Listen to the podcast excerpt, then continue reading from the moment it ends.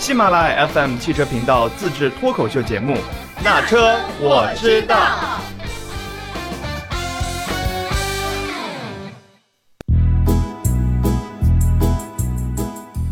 Hello，大家好，欢迎来到那车我知道。这一期节目呢，要跟大家来一起聊一聊二零二一年媒体专业媒体们、汽车媒体们都期待的哪些新车。坐在旁边的还是我们的二姐啊，先给二姐送上热烈的掌声。呱呱呱呱呱！Hello，大家好，我是二姐。我 我这个掌声自可以吗自？带音效是吗？像那个抓鸭子抓几只，对对对，没抓到，啪飞走了是吗？二姐来，二零二一年你期待哪些新车？二零二一年，其实我最期待两款车型啊，一款其实就是我比较心仪的路虎卫士九零、哦。那如果我有钱，我肯定会去买。但是我觉得这个车如果上市的话，经销商那边应该还是会加价的，哦。因为幺幺零现在也是在加价，而且还没有车。卫士九零它比幺幺零更短，就我觉得更适合女生，嗯。而且就是它的四四方方的那种盒子的样式，嗯。就给人一看就是那种又像个玩具又像个车，而且它的越野能力还不也很强错，对，嗯又又很强。二姐的潜意思我已经听出来，她这个车正价卖的话，二姐是可以买得起的，但是如果加上加价的这个钱，有可能二姐就负担不了了，是吗？对，真的负担不了了，而且这个车真的特别好看。大家其实这一期范范会放图片吗？会的，会的，必须要放图片给大家看一看这款车长什么样。对，这款车真的特别好看，我觉得特别适合就是像我这样的酷酷的短发女生。我好像有点自卖自夸，酷酷的短发女那我这。一期除了放那个路虎卫士那照片，我一定也要配上二姐酷酷短发的那个帅气的那个照片在里面。对，对我，我搞一张我的这种公关照，好 吧？哎喜马拉雅专用公关照。哎，那第二辆车是什么呢？第二辆车呀，我还想多说一点卫士九啊，零的。你继续说，继续说。其实我觉得路虎卫士九零它比那个幺幺零好处就是，就是为什么适合女女生的话，其实它的就等于说是它小了嘛，嗯它小了，在城市里面开也没有那么的累，累，嗯而且当然了，它就是车高比较车身比较高，那下一些地库的时候可能会要注意一点，嗯嗯，但是它视野也好。对，因为它其实。其实它将实用性和科技属性结合的也很好，就车里也有很多的扶手啊、储物空间。因为女生开车肯定要储物空间要多嘛，就我随手扔一点东西，哎，嗯对啊。然后还有就是它还有无线充电，嗯，两块大尺寸的屏幕，嗯，就也完全是与时俱进了。对，嗯，而且又外表又好看，又很讨巧。女生嘛，拍个车，除了开车之外，也可能要拍车、拍照片，也要顾及自己的形象。对，对，怎么跟路虎卫士九零拍车更好看，对吧？我可以出一期这样的专题了。对对对对对对对对。然后夸完了吗？夸完了。啊，那第二辆车呢？哇，第二辆车其实也是我比较期待的，就是奔驰的全新的 C 级，因为你想啊 E 也改款了，嗯一体一体大屏，嗯然后出他们出的 CLA 也是改款一体大屏，嗯然后 S 嗯 S 是做做成了那个竖屏的、嗯新的嗯 S，、嗯新的 S 好像是一月二十九号就要上市的，嗯，然后它那个新 C 啊，今年要出来了。新 C 可不是像什么说我做成小 E 或者小 S 了，新 C 真的是等于说是完全的有了一个自己的想法。哎自己的想法了。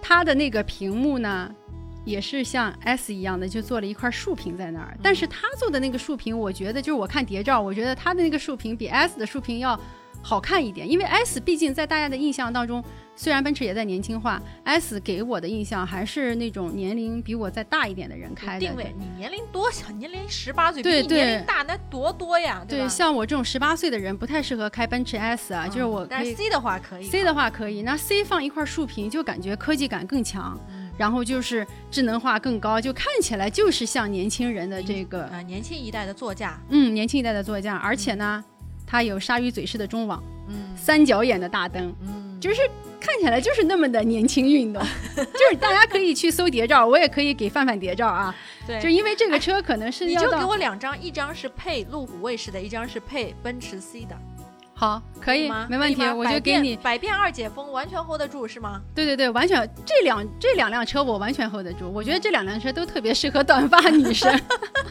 就有钱难买心头好。对，对啊，你加价那我加价再说吧。加价再说吧。对，但我觉得奔驰 C 应该不会加价的呀。对对对，奔驰 C 不加价，但是如果能。嗯，到货时间快一些，提车时间短一些，其实挺好，就挺好的提车时间长。对对，就像那个二零二零年 GLC 卖疯了一样，对对，对真的是。然后等车时间等的很长。对对对，好多人就是因为这个原因，最后不买 GLC，跑去买宝马了。对啊，嗯嗯就有好多，还有买奥迪的，对对对对的，对的，对的。其实买了之后，你就会觉得，嗯，奔驰真香，对，真香，等还是有价值的。等还是有价值的。而且这个全新一代的奔驰 C，它还是搭载 1.5T 和 2.0T 的涡轮增压发动机，而且他们还会出 PHEV 的混合动力的车型。对，就这个还是等于说是对。觉得就是，虽然买奔驰的人可能不太在乎油耗，但是能省则省嘛，对吧嗯？百公里你个四五升个油也还挺好的。还有大家不要觉得二姐推荐的薪水的车型都是，就是二姐是以貌取车的那种。其实二姐推荐的很多车，她只是先把外貌说了，哎，外貌很合她的心意，但是各方面的性能也是完全跟得上的。啊对的都不是跟得上，是肯定是比较卓越的。嗯，对的，绝对是卓越的。而且还有一款车型明年要上的，就是一汽丰田和广汽丰田的那个，就是 A 加级的车型，哦，我知道，也是很好看的。对，亚洲狮，级别的这个市场也是丰田新开发的一个新的一个细分市场，对的，对吧？嗯，嗯。等于是介于嗯一丰来说的话，就是卡罗拉和亚洲龙之间，嗯，就这个区间。对对对。嗯，而且这个区间其实对广丰来说就是雷凌和那呃个凯美瑞、凯美瑞凯美瑞之间啊，款其实这款就这个区间的那个需求量还是很大的，就看嗯这辆车具体的表现了。对，就看这辆车的它的车联网做的怎么样了，对吧？对对对，然后它的这个动力啊啥的肯定没问题的。我现在就是期待这款新车上来之后，它的车联网真的能够与时俱进，嗯，对吧？就是跟自主品牌可以媲美就可以了。啊，对，我觉得丰田在这一方面已经做得很好了。对对嗯对，就是看这款车上来之后怎么搅搅搅起，把这个细分市场做得风生水起吧。对对对，做得风生水起。毕竟丰田的车真的就是耐用的代名词，然后你加上再一好看，那我觉得卖的一个月卖个万辆是不成问题了。对，好，我们把二姐的这个期待车型名单已经列下来了，那么再来听听其他的老师啊，他们的一些薪水车型是什么样子的吧。嗯呃，大家好，我是速度记的小党。关于二零二一年，可以认为它是一个新车年。其实，在二零二一年，这个新车数量蛮多的。但是如果从中间的挑选几款呢，那接下来我就要大跟大家主要主要是聊聊。首先，第一个，我觉得我最期待的可能是奔驰 C 级，因为奔驰 C 级在今年是迎来了一个换代。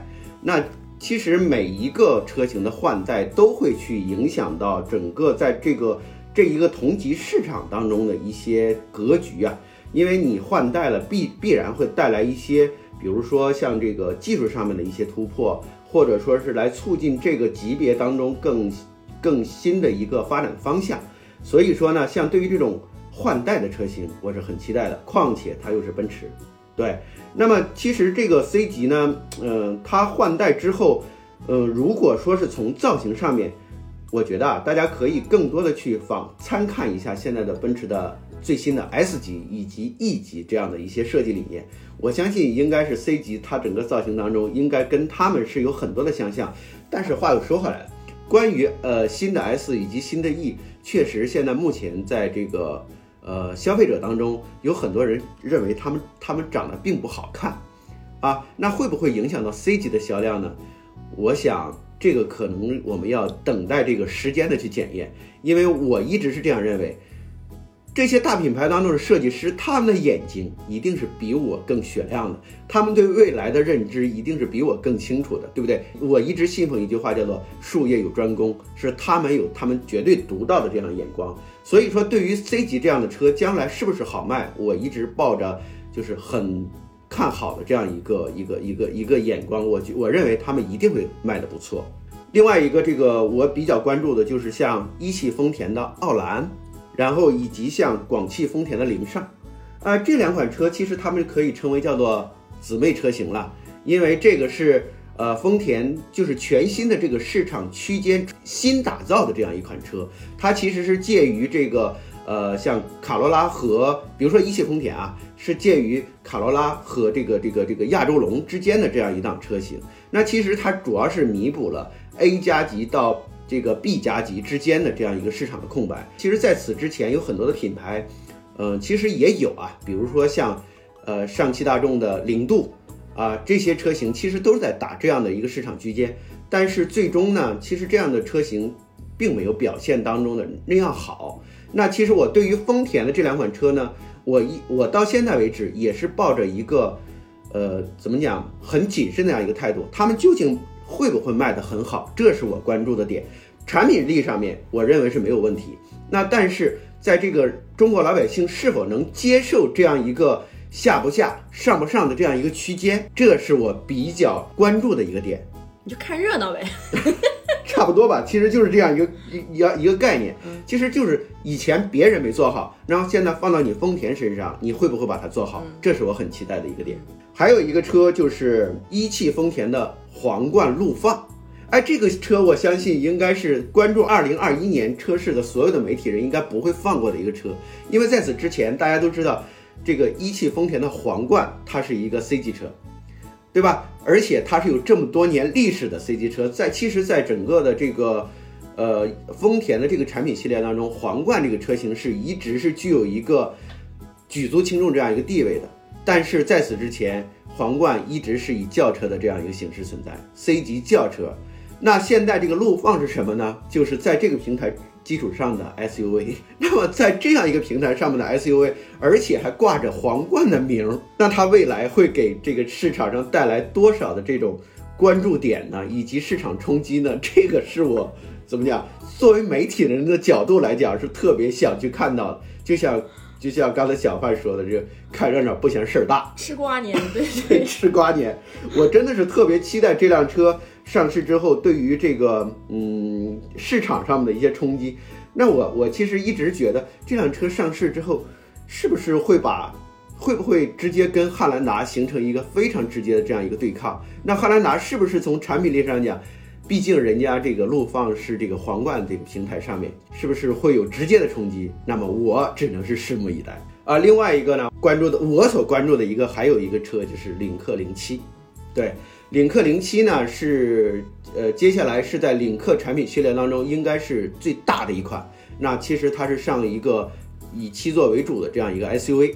那其实在此之前呢，包括呃零一、零二、零三、零五、零六，其实这个对于领克来讲，呃除了零三是轿车之外，其他的车型都是 SUV，但是它的大小尺寸都没有很大，都没有达到七座这样的尺寸。那么零七呢，其实是。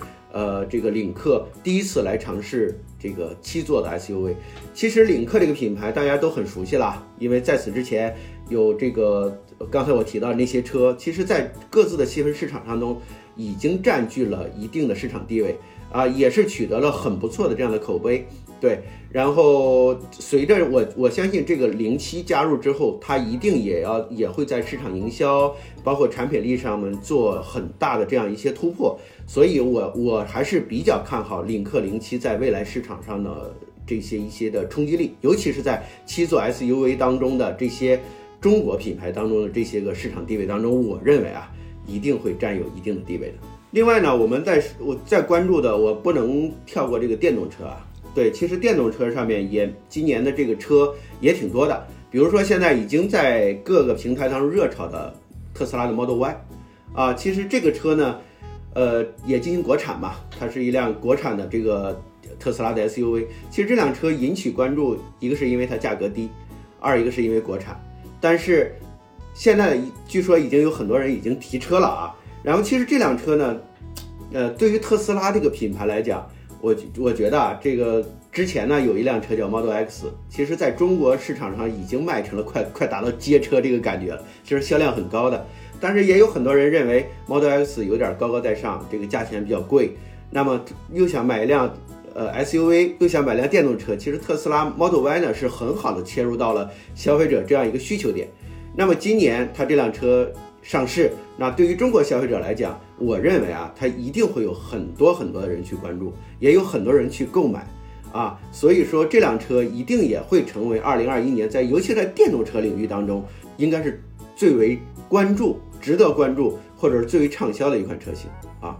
另外还有一个我不得不去提的，就是大众的 ID 四，因为这款车呢是在上汽大众和一汽大众都会去生产，那么作为这两个厂家来讲。在中国的汽车市场当中，可以叫做跺一脚战三颤的这样一个地位吧。无论是上汽大众还是一汽大众，因为年销量都可以达到两百万辆这样的一个数，这样一个怎么讲地位？那它生产一辆电动车，会不会像传统动力的车型那样引起中国市场当中的震动呢？这个是我很期待需要去看到的。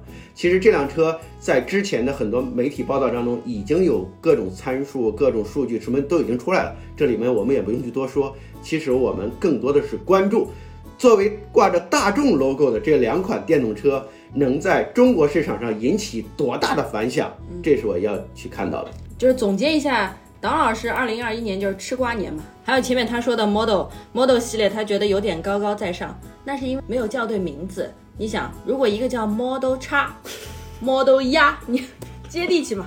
太接地气。党老师的那个推荐就到这儿了，我们来听听其他老师的。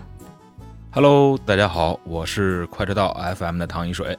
在二零二一年啊，我觉得有几款车型是真的值得大家好好看看的。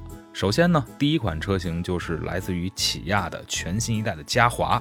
作为咱们国内的 MPV 市场呢，不乏强者，像亘古不变的 GL 八，在选择家用 MPV 当中会重点考虑奥德赛。其他的品牌呢，好像也都是跟在这两位老大哥身后，默默地跟随着。起亚的嘉华在去年年底进行亮相的时候，我们就发现，实际上这是一款真的可以有可能去冲击一下 MPV 市场的一台车型。不管是它的尺寸，还是当时我们在车展展台上所看到的一些内部的装饰，以及它所用的全新的动力系统，只不过在今年呢，起亚还是先会进行整车的进口来进行销售。那日后会不会由东风悦达起亚来进行国产，我们尚不得而知。但这台车型作为一台比较会注重性价比的 MPV 车型来说的话，还是值得让我们好好关注一下。说完了起亚的嘉华，我觉得另外一台比较受我们关注的车型呢，是来自于我们的自主品牌长安系列。长安的 UNI 系列在去年推出 UNI T 的时候，其实并没有太多让大家所看好的感觉。但随后呢，这却是一台能让长安汽车在每一个月都有将近过万销量的一台非常不错的一个新车。而之后呢，长安也是在 UNI 家族当中又推出了新品。更大号的 UNI K 这款车型呢，据说要在今年的年中之前进行上市亮相，已经亮相了很久。那么它的尺寸、它的设计、它的一些在内部的工艺上，也确实是现在长安汽车最高的制作水平。而我们看到的使用的蓝鲸动力，以及它全新的 UNI 家族的这样一个外观，相比起 UNI K 来讲的话，可能更会受到有娃家庭的喜爱。而对于空间有所追求的消费者，也不妨看一看这款还没有上市的长安 UNI K。我是优酷汽车的周展，在二零二一年，我最期待的车第一名肯定是特斯拉的 Model S 了。刚刚看到这款车最新的内饰设计，比上一代车，呃，更加豪华、更加简练、更加科技感，尤其是这个方形的方向盘，简直是太给力了，一看就是从游戏里走出来的车子。但是至于在中国是不是符合法规，我觉得还得再看一看。呃，第二款最期待的车型呢，是来自于一汽丰田的奥兰，呃，丰田出品，还有什么好说的呢？呃，然后这款这款车型，呃，是在亚洲龙和卡罗拉之间，整体的这个体积更加适合家用，而且单从性价比来说，我相信奥兰绝对是杠杠的。呃，第三款最期待的车型是本田的思域，全新思域。呃，目前这款车型已经露出了谍照，无论是从造型和设计来讲，这款神车，呃，绝对会吸引大量中国年轻人的眼球。而且这款车子会在今年的二零二一年在北美先上市，但是，呃，什么时候进入中国，嗯，我觉得可能还不会那么快，但是希望能在二零二一年的年末之前赶上新思域的全新亮相吧。好了，听完这些老师的推荐，大家有没有自己心仪的车型呢？啊，我们也一起来期待二零二一年更多的车企带给我们更多的车型。这期的互动话题就是在节目的下方，呃，留下你所期待的车型，我们也会抽出一个幸运的观众，送出一份精美的小礼品。那么，呃，我们这期节目就到这儿了，下期节目再见，拜拜。